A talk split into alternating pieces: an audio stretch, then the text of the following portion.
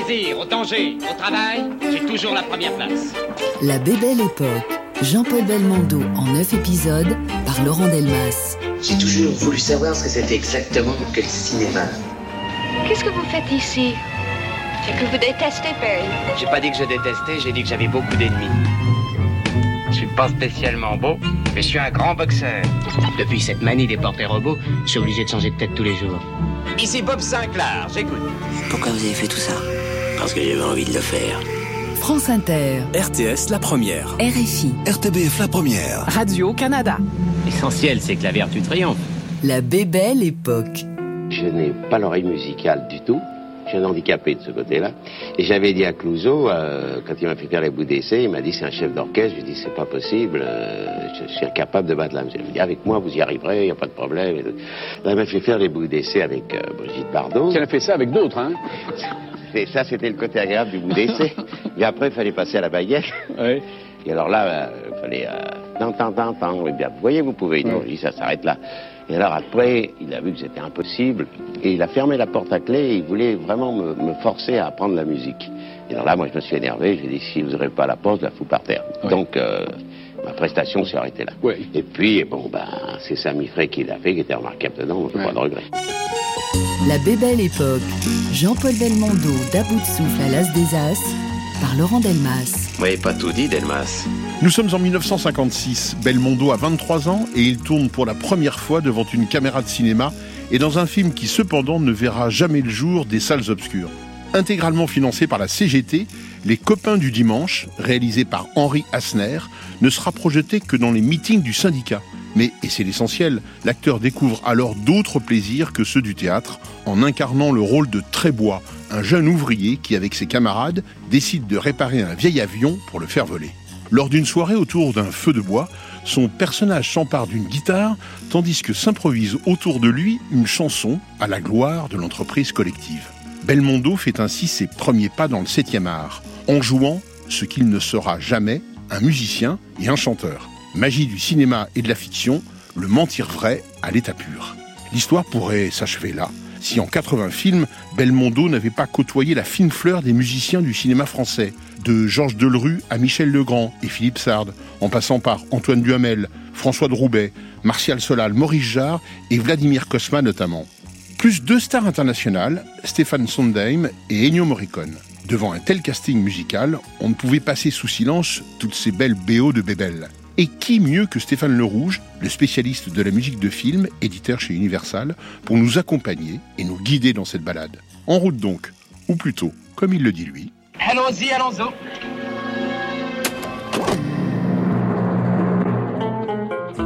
En attendant Godard, il eut bien entendu quelques films et quelques musiques donc, et même quelques compositeurs célèbres dont Paul Misraki, qui signe la B O de trois films parmi les cinq premiers de l'acteur. À pied, à cheval et en voiture, de Maurice Delbé, Drôle de dimanche, de Marc Allégret, et À double tour, de Claude Chabrol. Mais c'est à l'évidence le grand pianiste de jazz Martial Solal et sa musique pour À bout de souffle, qui retiennent d'entrée de jeu l'attention de notre guide, Stéphane Lerouge. Et c'est très curieux parce que Martial Solal, l'une des raisons qu'il a fait accrocher au film, c'est le magnétisme de Belmondo et du couple Belmondo-Seberg. Et curieusement, quand on lui demande comment il a travaillé, comment il a mis au point cette musique, on, pense, on penserait presque qu'il a écrite ou improvisé presque mmh, à l'image, ça, oui. Alors qu'il a écrit tout à fait à l'ancienne avec des points de, de, de synchro. On commence à une minute quarante-trois, on termine à une minute quarante-quatre et douze centièmes. Voilà, vraiment à l'ancienne. Et il y a ce thème magnifique qui est le thème de la mort du personnage de Poincar. Et le thème d'amour. Vous le faites très bien. Je vais vous chanter plein de choses aujourd'hui encore. Ah, volontiers. Et l'autre thème, qui est le thème d'amour entre Belmondo et Seberg, le thème sur les Champs-Élysées, c'est quasiment le même thème, mais à l'envers. Et donc, inconsciemment, il y a, il y a une sorte de, de symétrie entre ces, ces deux thèmes inconscientes qui naissent mmh. chez le spectateur. Et c'est marrant parce que quand Jean Becker va reconstituer le, le, le tandem, le binôme, Belmondo, Jean Seberg, dans un film un peu oublié aujourd'hui qui s'appelle Échappement libre. C'est vrai. Il ouais. ira chercher Martial Solal parce qu'il se dira mais finalement ce couple-là est indissociable de l'écriture de Solal. L'histoire de Belmondo avec la musique de film n'est même pas celle d'un rendez-vous raté puisque de la vie de tous et d'abord du principal intéressé, c'est un domaine qui ne fait pas partie de son univers. Clouzot s'y cassa donc les dents, et bien des années plus tard, Michel Legrand et Jean-Paul Rappeneau, pour les mariés de l'an deux, finiront par en convenir, Belmondo chante faux.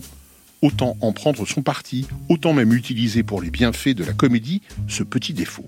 Et après avoir écouté Stéphane Lerouge, on verra d'ailleurs comment le cinéaste et son compositeur prennent un malin plaisir à chanter très juste à la place de l'acteur.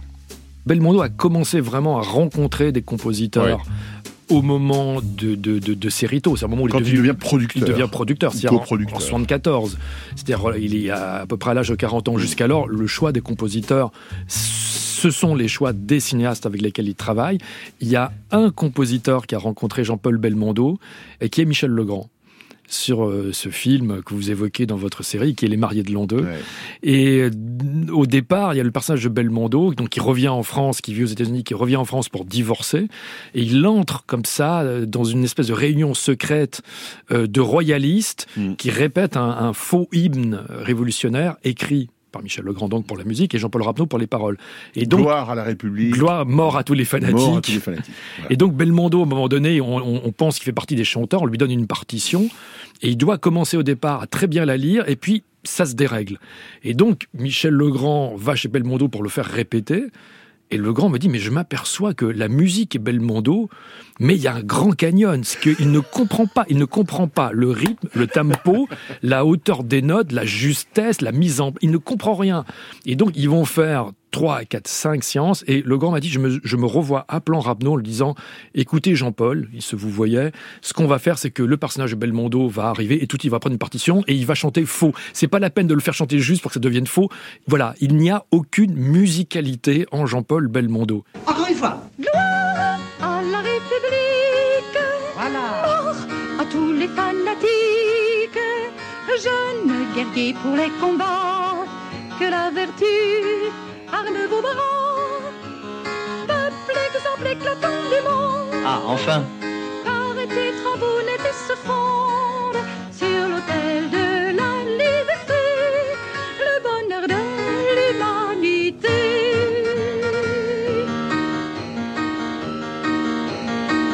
À vous. Allez-y.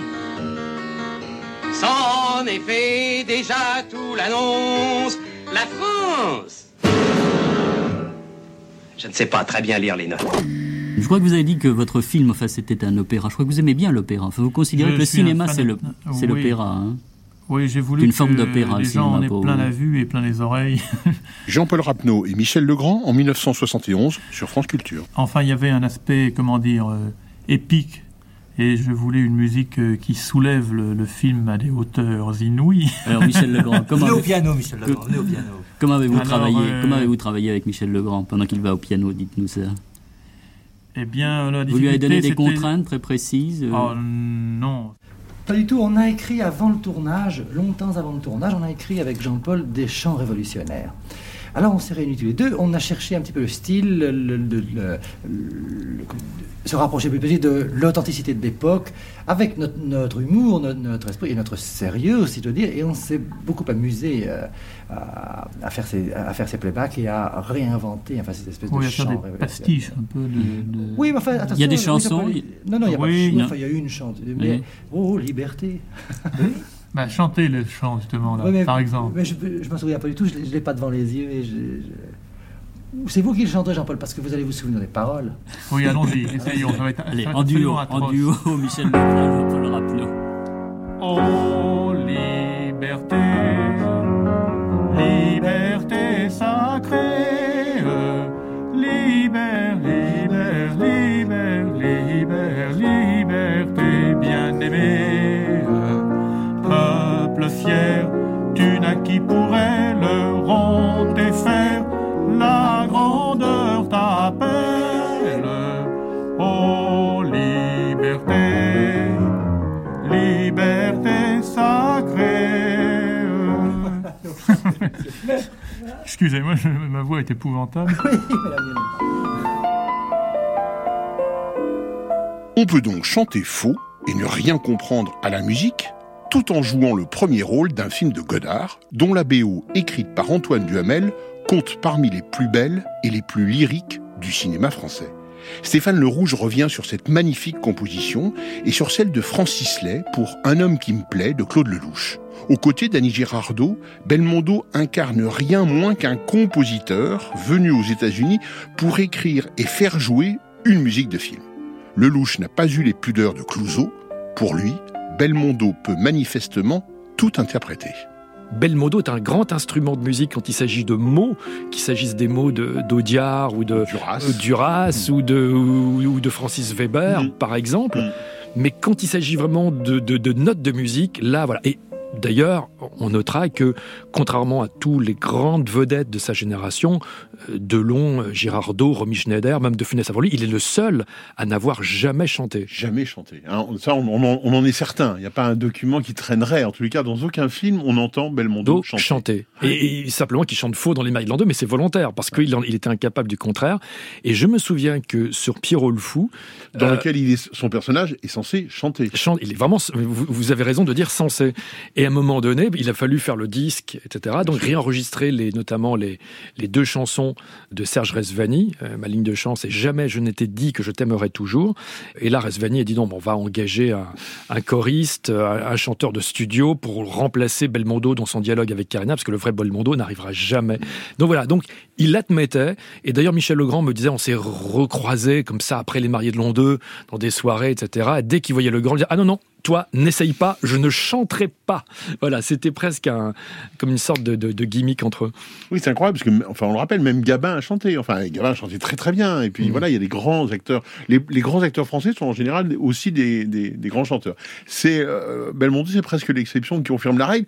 Et le paradoxe absolu, c'est que quand même, Claude Lelouch, euh, dans Un homme qui me plaît, lui a fait jouer... Un rôle de compositeur. De musique de film. De musique de film. Et... Je crois qu'il s'est posé la question, enfin c'est ce que m'avait dit Francis Lai à un moment donné, puisque le rôle de Francis Lai est joué dans le film par Belmondo, il est compositeur de, de, de, de musique de film français, mais travaillant aux États-Unis, euh, et qui dans cette séquence devenue célèbre, il donne euh, dans une décapotable, dans le Grand Canyon, à euh, Annie Girardot les recettes pour écrire, une, les ingrédients pour écrire une bonne musique de western, et à un moment donné, il leur était logique que, puisqu'il est le compositeur, il dirige également l'orchestre mmh. à, la, à la séance d'enregistrement. Mmh. Tous les compositeurs ne sont pas leurs propres chefs d'orchestre. Bon, ça aurait été plus spectaculaire. Il y aurait une sorte d'identification entre le personnage, composant et dirigeant. Et euh, Francis Lai m'avait dit, on s'est très vite rendu compte que Maître Belmondo battant la mesure, même à deux temps devant un orchestre, c'était pas gagné. Donc dans le film, il est en cabine et il a un chef d'orchestre. Et comment on fait une fausse musique de western ? Ah, ça c'est une question d'orchestration. Ouais, ouais. Faut beaucoup d'instruments. Faut des cordes.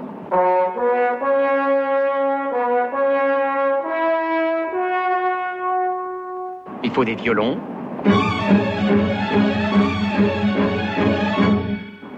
Faut des timbales. Et puis il faut euh, un maxi de percussions. Beaucoup de percussions. Et tu peux mettre... Qu'est-ce que tu peux mettre? Bah, tu peux mettre de la flûte.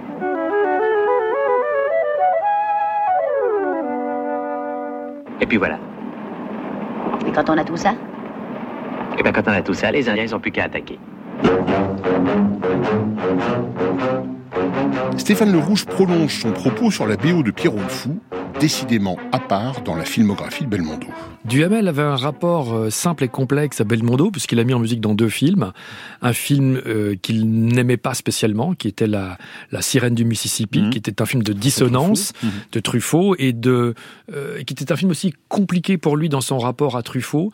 Et c'était difficile même pour Duhamel. Il se souvenait que la première fois qu'il avait vu le film, il disait, mais il avait réagi presque comme Belmondo lui-même découvrant le film. C'est-à-dire mmh. se disant, moi quand je vais voir un film avec Gary Cooper, disait Belmondo, j'ai envie que quand il joue un rôle de victime ou qu'il est dans un contre-emploi, j'ai envie qu'à la fin, il prenne conscience de la manipulation dont il a été la victime et il donne des coups. Ce qui n'était pas du tout le cas du Ce personnage. Qui n'est pas le cas. Et donc, Duhamel a dit, j'étais là et j'avais un Belmondo qui reste victime jusqu'au et bout. Oui, jusqu'au bout. Voilà, et Pierrot le fou, en revanche, c'est un grand souvenir, évidemment, et euh, parce que la, Duhamel racontait toujours la, cette magie de, de cette cavale tragique vers le sud, vers le soleil, Et le soleil, c'est aussi le rendez-vous avec, avec la mort.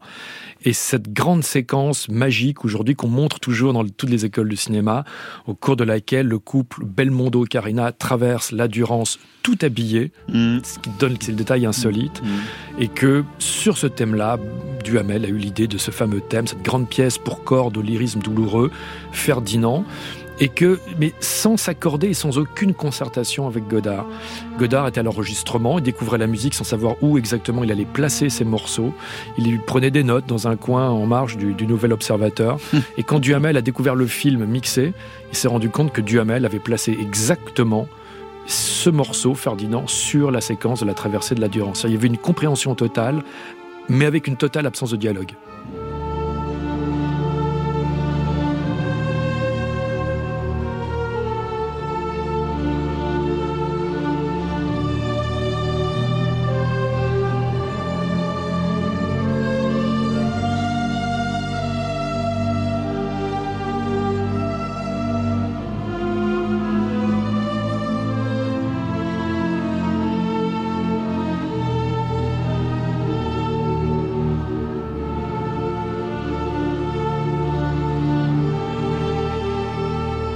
Que j'aime mon amour, c'est la tranquillité. Je joue sur le velours de la sécurité, mais c'est dur, j'en conviens, car on n'a rien sans.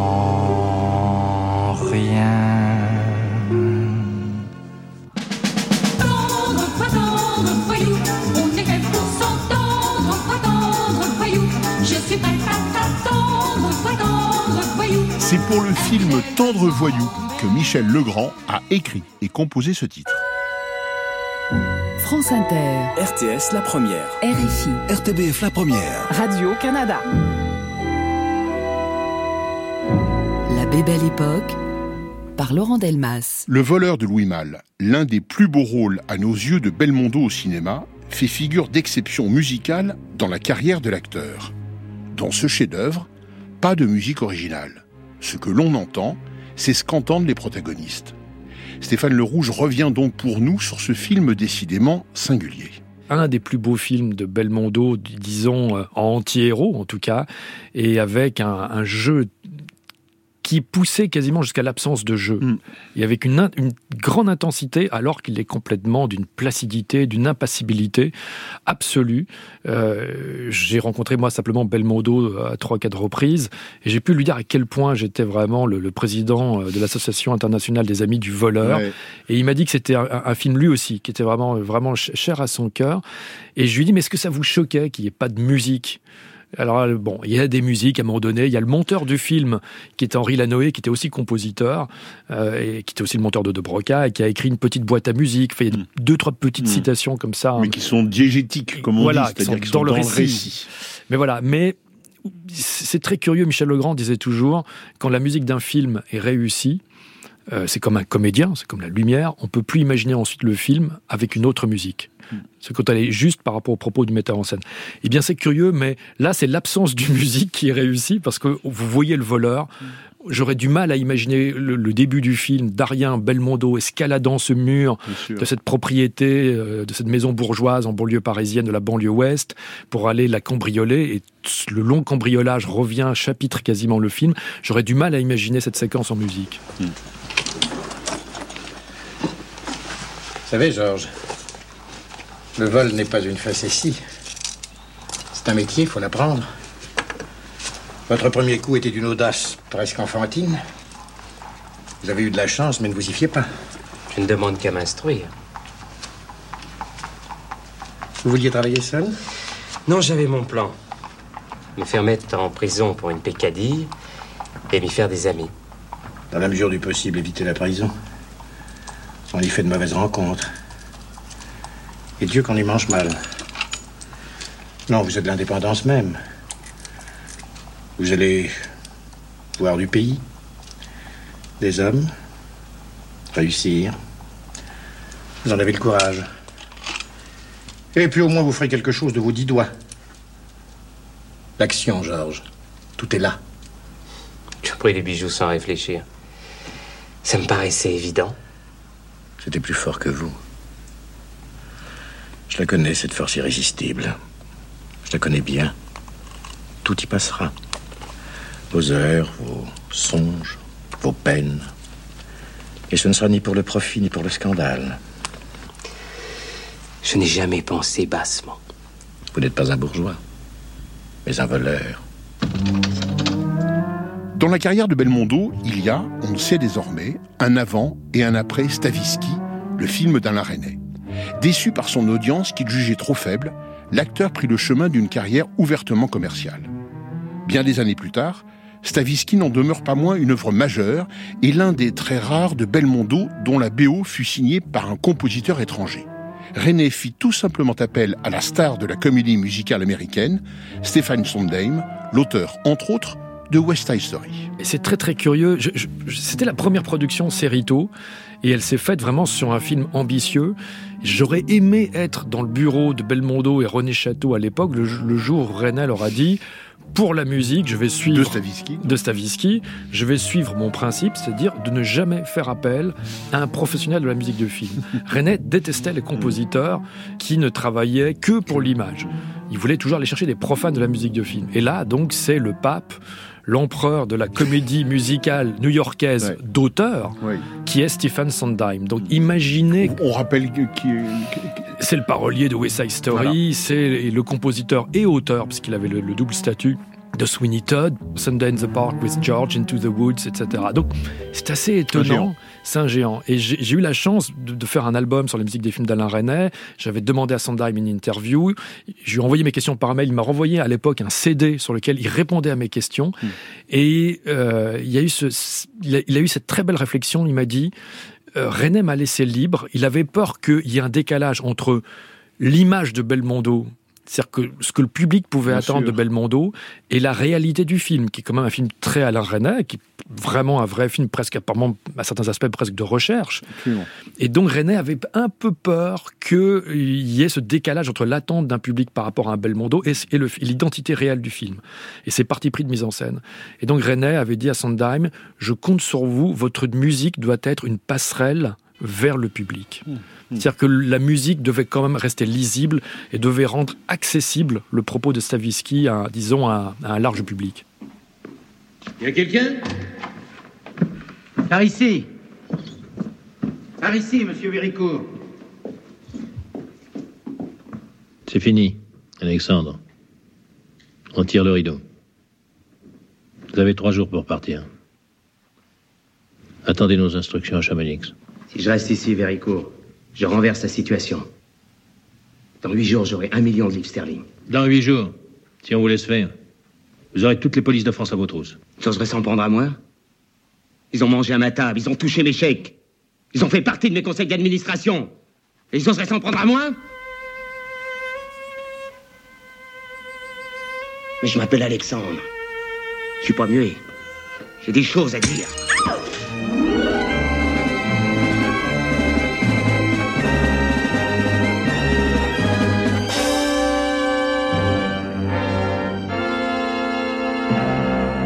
Bien loin des ambiances de Stavisky, certaines des comédies de Belmondo, policières ou non, jouent à fond la carte du divertissement. Comme nous le rappelle Stéphane Lerouge, des compositeurs aussi différents que Vladimir Cosma et Philippe Sarde se sont mis au service de l'acteur et de ses réalisateurs dans cette veine du pur divertissement. De l'animal de Claude Zidi au guignolo de Georges Lautner, regard sur des compositions qui racontent aussi des histoires. D'abord, les, Cosma et Sarde ne sont pas les plus grands compositeurs belmondiens. Georges Delerue est, est le vrai recordman absolu, oui, avec huit films, Francis Lai avec cinq Francis films, Lai. Morricone quatre, et cetera. Mais c'est vrai qu'à un moment donné, bah, surtout dans la période, disons, purement Cerrito, c'est-à-dire qu'après Stavisky, on arrive tout de suite, on commence avec Peur sur la ville, ça va durer à peu près douze treize ans, bah, il faut vraiment toucher là, un public vraiment, ouais, populaire. Et l'animal, par exemple, qui est une production, euh, Christian Fechner et ses Cerrito. Fechner vient de la, du disque, il était le producteur des Charlots chez Vogue, et il voulait toujours flatter le public euh, avec les goûts musicaux du moment. Donc là, il n'y a pas eu vraiment d'alternative, et Cosma a écrit un, un thème qui est réussi. Le problème n'est pas le thème en soi, c'est son traitement, en lui disant « il faut un rythme disco » parce que c'est ce qu'on écoute en ce moment. Cosma a écrit un thème disco avec des mêlants au départ, des, des rugissements de, de, de fauve, l'animal, et des espèces de râles euh, sensuels de Raquel Welch. Voilà, et ça donne ce thème qui a un certain charme, mais évidemment qui porte sur lequel quand même le, le recul du temps a mis un, peu, vieilli, un oui, peu de poussière. Qui a énormément vieilli, absolument.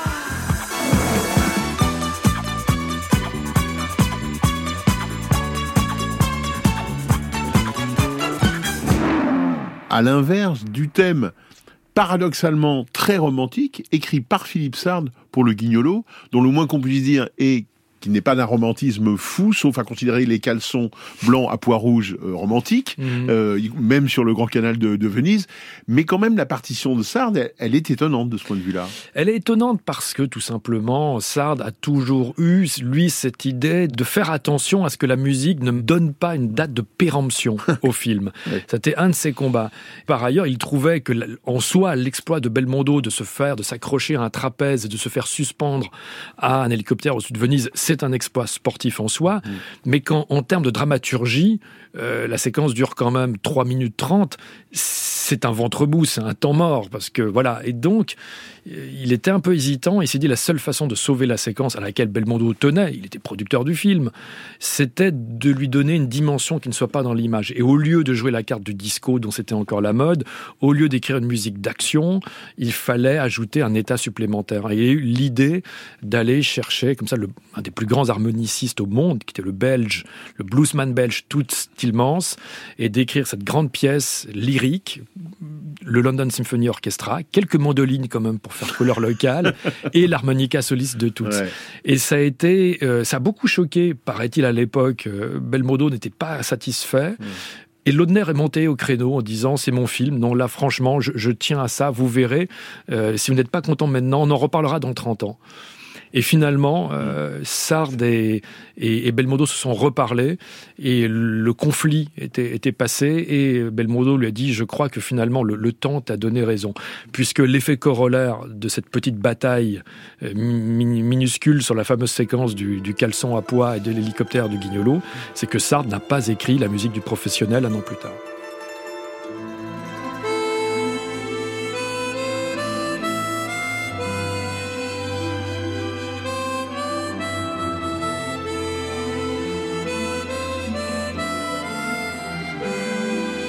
La première collaboration entre Belmondo, Lautner et Sarde remontait à dix-neuf cent soixante-dix-huit pour Flic ou Voyou. Stéphane Lerouge évoque cette B O pas comme les autres, jouée par de grandes figures du jazz international. Lautner sortait à l'époque, il avait fait un an plus tôt, un de ses plus beaux films des années soixante-dix, un des plus aboutis, qui est Mort d'un pourri, mmh. qui est un vrai film, un vrai polar, avec un, un, un petit fond social, euh, politique, oui, oui. poil à gratter, et avec Alain Delon en vedette, et... Il a vu cette idée magnifique d'associer euh, au visage d'Alain Delon, au regard d'Alain Delon, le, le, le, le timbre du saxophone de Stan Getz, sax ténor. Et donc, euh, un an après, Belmondo arrive dans la vie de Laudner. Laudner n'avait jamais travaillé avec Belmondo à l'époque. Delon, d'ailleurs, le vivra comme une trahison et ensuite ne retravaillera plus jamais avec, avec Laudner. Et Sarde va se dire, il faut que je trouve l'équivalent, le timbre et l'instrumentiste que j'ai eu pour Delon, il faut que je le trouve pour Belmondo. Mm. Et il s'est dit, je pense que dans l'insolence du comportement de Belmondo, dans sa gouaille, il y a quelque chose qui me rappelle la trompette de Chet Baker. À l'époque, Chet Baker n'avait jamais enregistré pour un film français, ils sont allés le chercher. Euh, et il y a, comme vous le disiez, il y a cette compression du sujet ouais. du film. Mm. Parce que Flic ou Voyou, Laudner, quelque part, il copie-colle un tout petit peu le principe du pacha, c'est-à-dire un flic qui se sert des méthodes des voyous pour arriver à ses fins. Et donc, un, un flic complètement schizophrène. Mmh. Et donc, le titre l'indique bien. Le titre l'indique bien. bien, sûr, bien sûr. Et voilà. Et donc, Sarde se dit, flic ou voyou, mmh. je commence sur quelque chose de néoclassique, en petite formation chambriste, avec un petit parfum baroque, et d'un seul coup, tchac, la rythmique arrive, Chet Baker, et là, c'est le côté voyou. Mmh. Et le côté flic dialogue avec le côté voyou, et puis à la fin, les deux se superposent, et on comprend que c'est le, un seul et même personnage.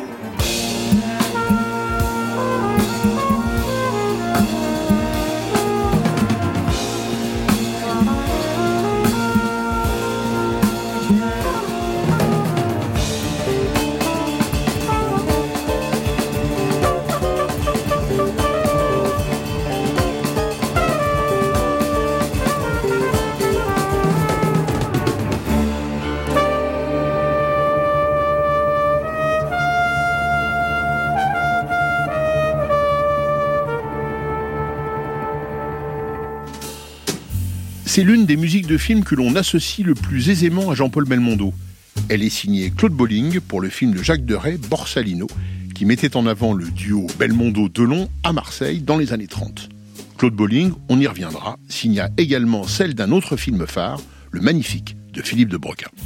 J'aime beaucoup Jacques Deray, et qui, qui a écrit vraiment des grands films. J'adore Flick Story, par exemple, ou bon, évidemment La Piscine, On ne meurt que deux fois.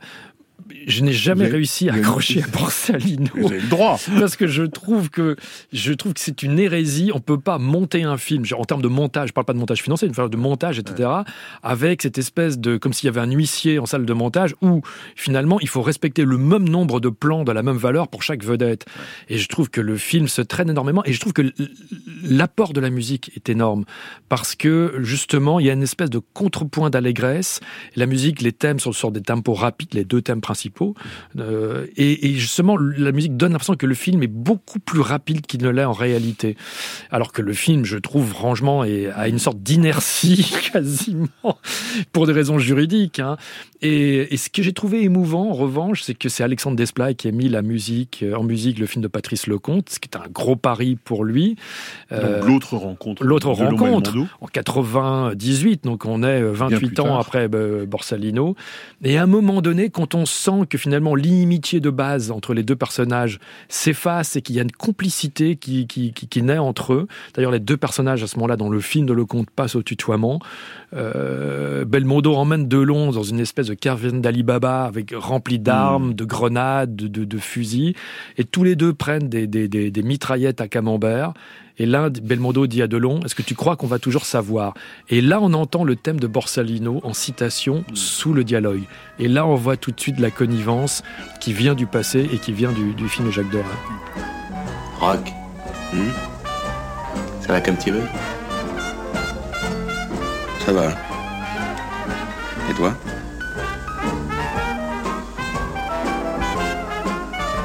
Qu'est-ce que tu as? Rien. Je vais m'en aller. Tu as le temps? Pas tellement.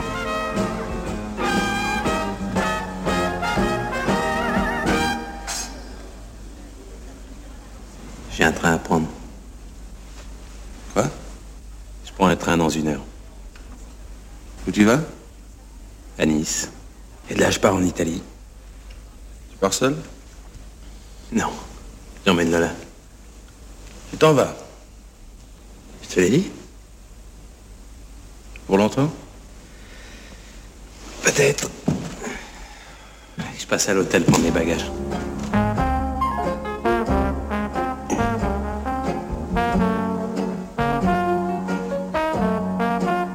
François, pourquoi tu t'en vas? Parce qu'on est deux. Tu comprends pas. Facile à comprendre. On a eu Polly d'abord, puis le danseur, puis Marello. Aucune raison que ça s'arrête. Un jour ou l'autre, il en restera plus qu'un de nous deux. Vaut mieux que je m'en aille avant. On finira par se tirer dessus. Peut-être moi qui commencerai d'ailleurs. C'est comme ça, on n'y peut rien. Et tu le sais.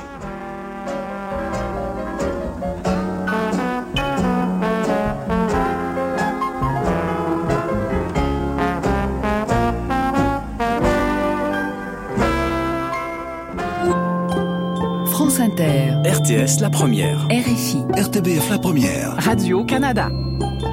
La Bébelle Époque, par Laurent Delmas.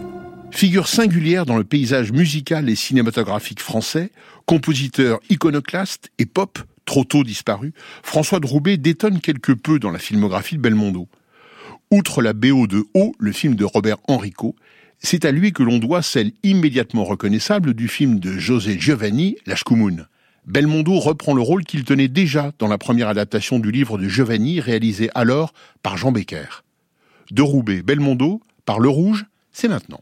sur un film qui n'est pas forcément un film inoubliable, mais quelque part, la musique a presque dépassé le film, puisqu'elle est devenue, aujourd'hui, elle a tellement été recyclée en indicatif, en jingle publicitaire. Je suis sûr que vous pouvez nous la, nous la chantonner, Lascaux Moon, puisque c'est le, c'est le, le film Lascaux Moon. Oui, genre, je, a priori, je ne chante plus qu'en période de grande sécheresse, on, mais... On va quand même tenter le coup. Ça fait...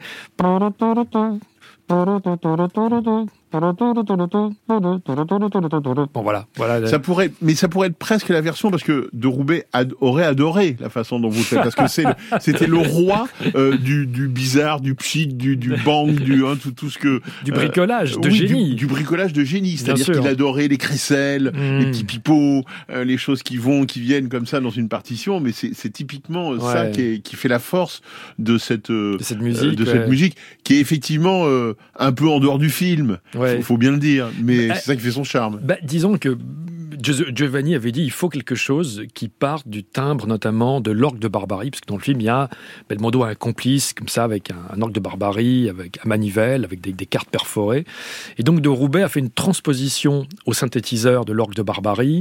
Il a utilisé, pareil, des crécelles, des guimbardes, comme ça, qui mettent en place le, le thème. Et, et quand José Giovanni l'a, l'a, l'a entendu, il a dit bah, c'est formidable, c'est exactement, il y a une espèce de ritournelle vraiment entêtante et qui a une espèce de gravité souterraine, il lui, lui dit c'est très bien, et de Roubaix lui dit bon bah très bien, donc je l'orchestre, on passe en studio. Et, euh, et José Giovanni lui dit non non, c'est parfait, tu ne touches rien.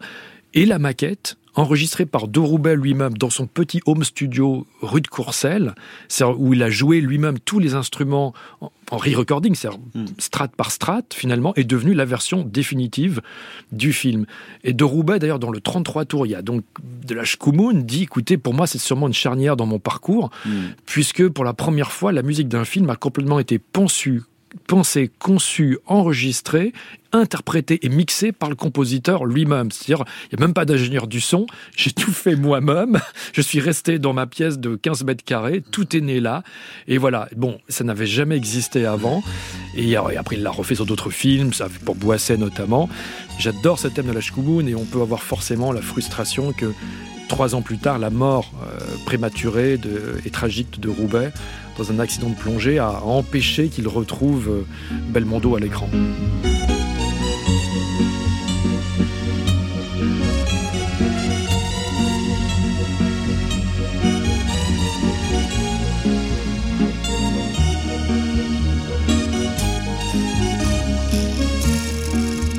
Deux films de Belmondo à très grand succès.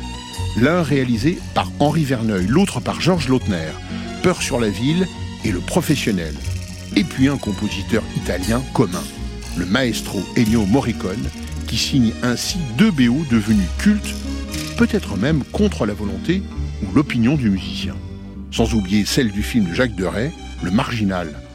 Explication détaillée avec Stéphane Lerouge. Bah, c'est venu par Verneuil, puisqu'il a fait... Euh, Verneuil a commencé à être accro à Morricone avec La bataille de Saint-Sébastien, Le clan des Siciliens, bien sûr. Et quand Verneuil a retrouvé Belmondo sur le Casse, en soixante et onze, Morricone est arrivé.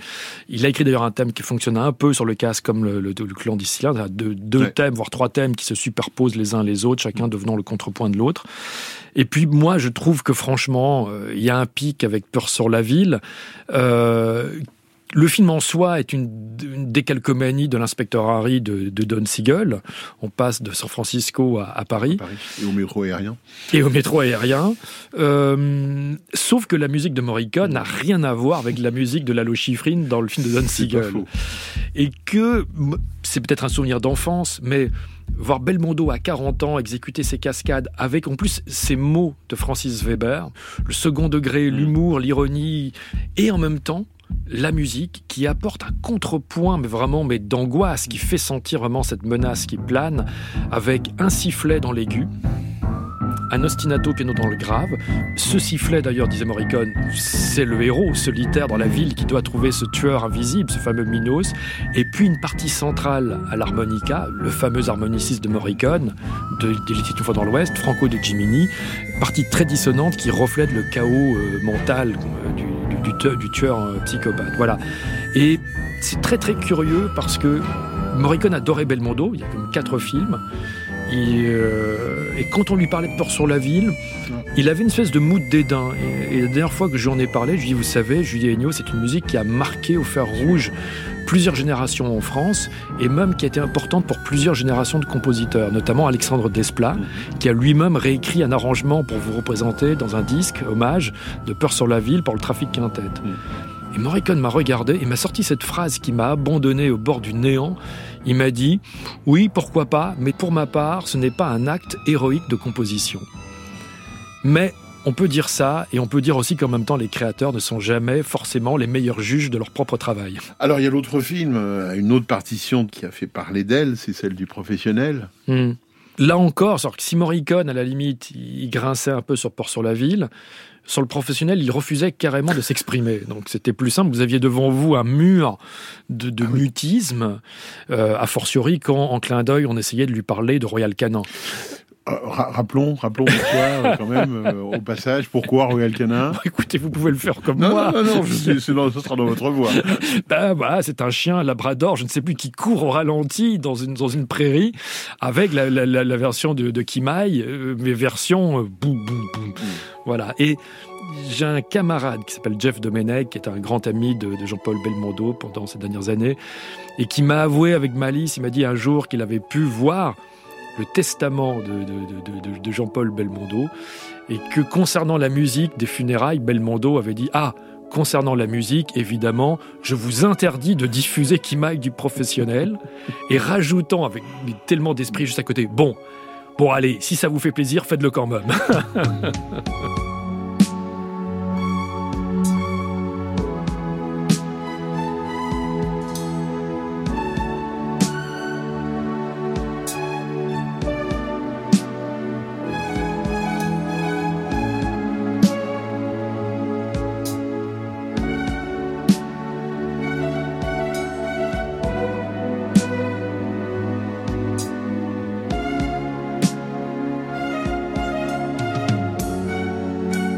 À ce moment de notre balade dans l'univers musical de la filmographie de Belmondo, un nom n'est pas encore apparu.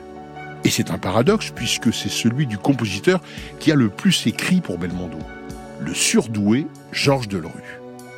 Il est l'auteur notamment des partitions de La Sirène du Mississippi de Truffaut, L'Homme de Rio de De Broca, Tendre Voyou de Jean Becker, Le Cerveau de Gérard Houry, Cartouche de Philippe de Broca, et cent mille dollars au soleil d'Henri Verneuil. Ah, c'est très curieux parce que Delerue adorait Belmondo, donc on, on le disait tout à l'heure, il a mis en musique huit Belmondo, ouais. C'est le recordman absolu, et surtout il a mis en musique Belmondo avec Lino Ventura, donc l'Astérisque, premier long métrage de Claude Sautet. Donc il retrouve le binôme, mais dans un contexte complètement différent, c'est-à-dire oui. qu'on est dans une espèce de, de croisement mutant entre le salaire de la peur, les camions, et en même temps la langue des tontons flingueurs de, de, de, de Michel Audiard.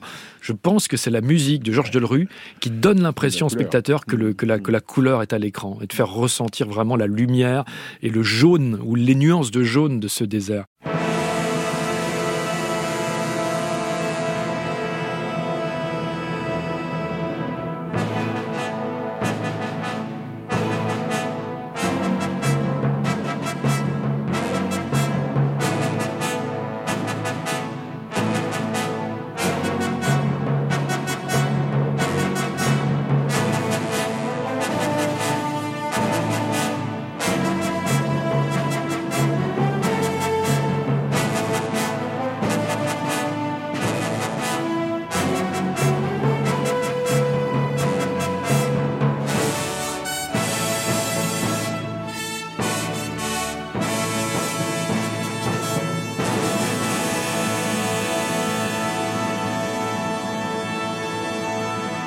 Alors, il y a un autre film de Delerue Belmondo, et, et, qui est un film important dans la filmographie de Belmondo, c'est Cartouche. Ouais. Dans Cartouche, il y a un mouvement. C'est un film qui commence dans la légèreté, comme une espèce de fantaisie épique, et dont le ton va mmh. se noircir ah, au fur et à mesure pour se terminer sur la, cette séquence sublime ouais. où Belmondo pousse le cercueil de Vénus, mmh. euh, Claudia Cardinal, mmh. dans, dans les eaux sombres d'un lac. Mmh.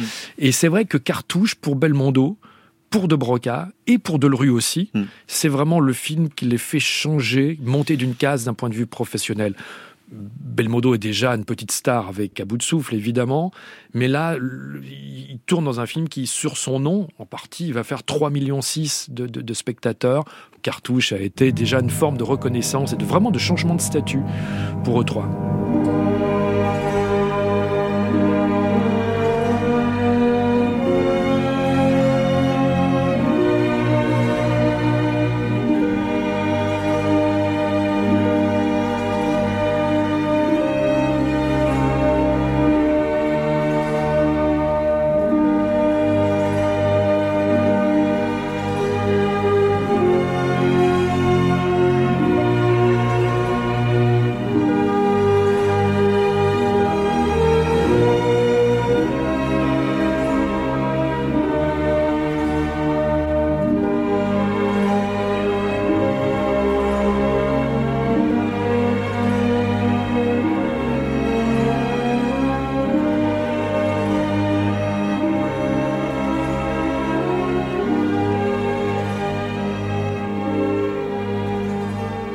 Autre partition très belmondienne que nous n'avons pas encore évoquée avec Stéphane Lerouge, celle du film de Philippe de Broca, Le Magnifique.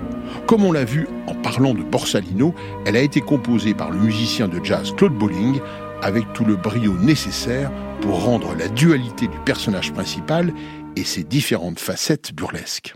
Musique magnifique. Pour moi, c'est une des grandes partitions belmondiennes. C'est Claude Bolling, et avec une musique qui raconte le sujet du film. C'est une musique qui est en équilibre entre le réel mmh. et l'imaginaire. Il y a des musiques réalistes, une java quand la femme de ménage menée de Tarbès vient passer l'aspirateur, et puis une musique qui oui. est un, un appel au rêve, oui. euh, alors comment dire, à, à ces délires euh, exotiques que vit le personnage dans ce monde parallèle qui est celui de l'espion Bob Sinclair. Et voilà. C'est une formidable partition. C'est une des grandes, grandes, grandes réalités. Réussite de Claude Bolling au cinéma.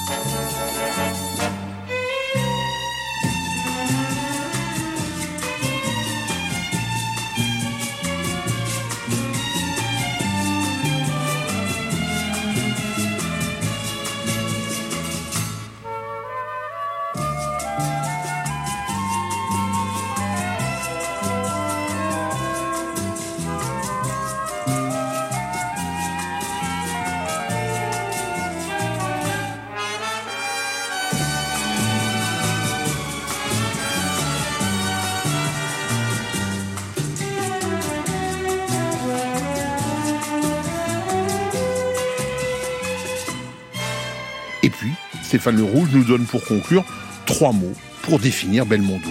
Trois, pas tout à fait. Quand il a tourné L'Homme de Rio, Philippe de Broca a dit « Je fais un film que j'aurais voulu voir quand j'étais enfant à douze ans ».